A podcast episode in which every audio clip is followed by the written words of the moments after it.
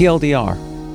If you're short on time and still want to hear some of the perspectives, life experiences, and practical advice from French ad agency strategist and leader Christian Baujard, then here is seven minutes of his sound bites. If you do have the time, if you're on a run, a cycle, or on a drive, do check out the full episode. It's full of great insights. Now over to Monsieur Baujard. I want you to reflect a bit more on the role of your sense of humour. Do you remember that emerging Yes. early in life? And was it something you picked up from your, your mother or father? From, yeah, father. Yeah, definitely. And basically, when you are at lunch on weekends, you've got to, to be a bit, a bit of a smart ass, you know, because you're still a kid. And if you manage to do one uh, jeu de mots, play on words, then you, you've got plus 100 points.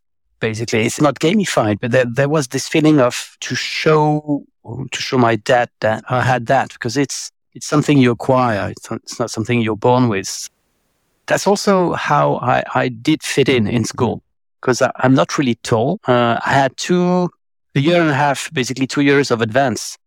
I got my, my baccalaureate at 16. Wow. So I was like the small one and usually in the top three or four and, and not very tall. So, uh, I could have been harassed basically, or, you know, I could have been the teacher's pet or whatever, but I wasn't.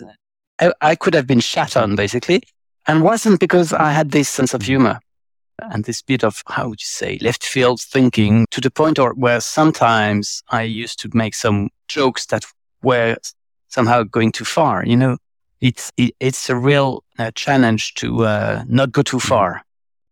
You know, to to keep your your sensitivity basically. So, what is it you really want for the rest of your life? Where do you think you're going to direct that, both that humor, that intellect, and that experience that you've gained? I'm trying to get rid of the because humor sometimes lead to cynicism. It's easy.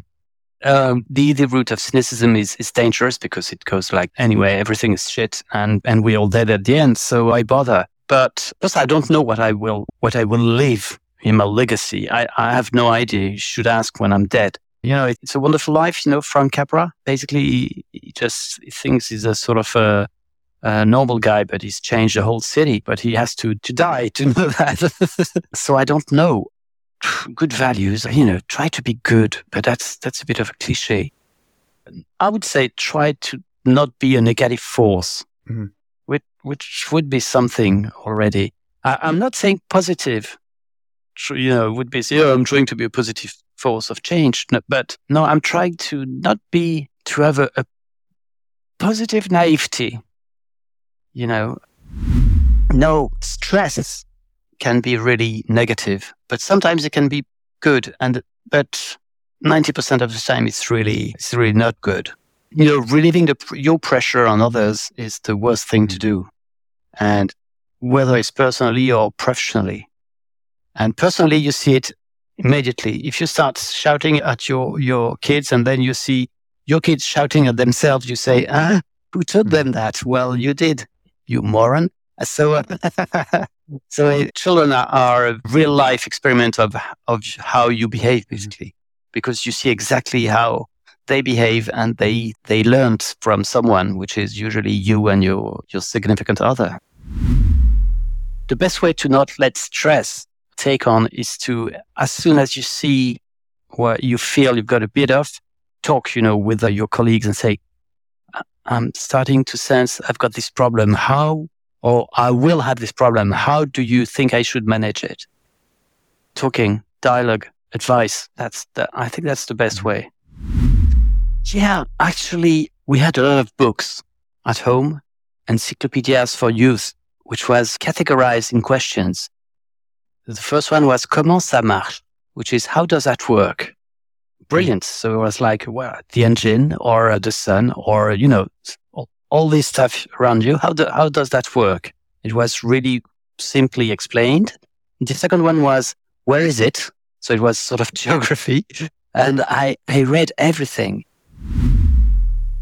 There's a power in being stupid, asking stupid question. And I like that. Be naive and stupid. It's the Be Stupid campaign from Diesel. one of the most brilliant campaign about attitude. Because when you're smart, when you know you're smart, you think you know everything, but you, you've got some uh, ready-made thoughts.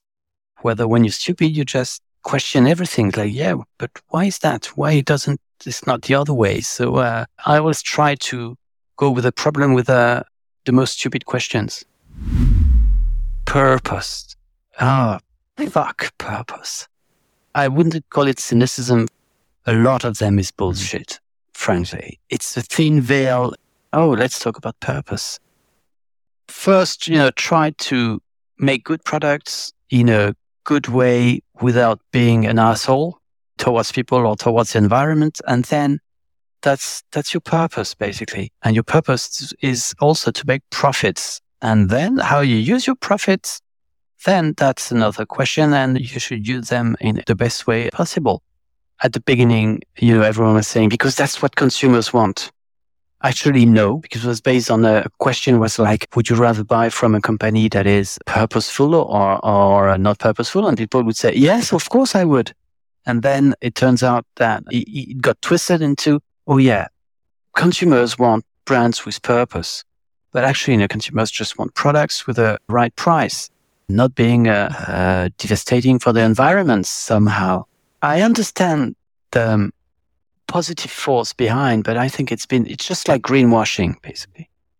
There's a purpose washing going on, and I, I don't really like it. I will start with inclusion.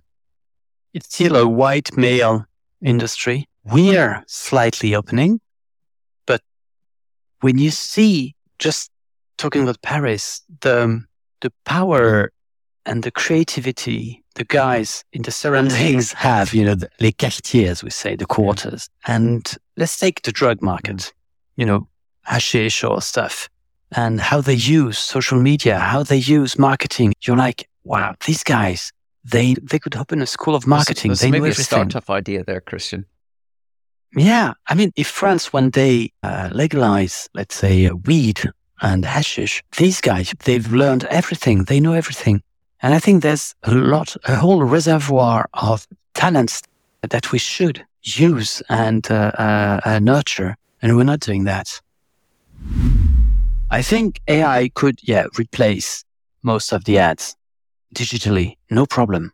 Even better because some are really shit. At least I, I hope that it would be maybe better written, uh, uh, structured, but asking an AI to maybe uh, maybe to tap into universal truth or universal insight or that sort of things, mm, maybe maybe they will. I don't know. I actually don't see it as a threat. I see it as a new as a new game. Okay, that's all for now, folks. Now here's my ask of you. Please follow this podcast on Apple or Spotify or whatever player you use also, please subscribe to our new Random Collisions newsletter. We really are working to build a global community of action takers, action engines of people that really care about the problems that need solving. Thank you very much, and see you next time.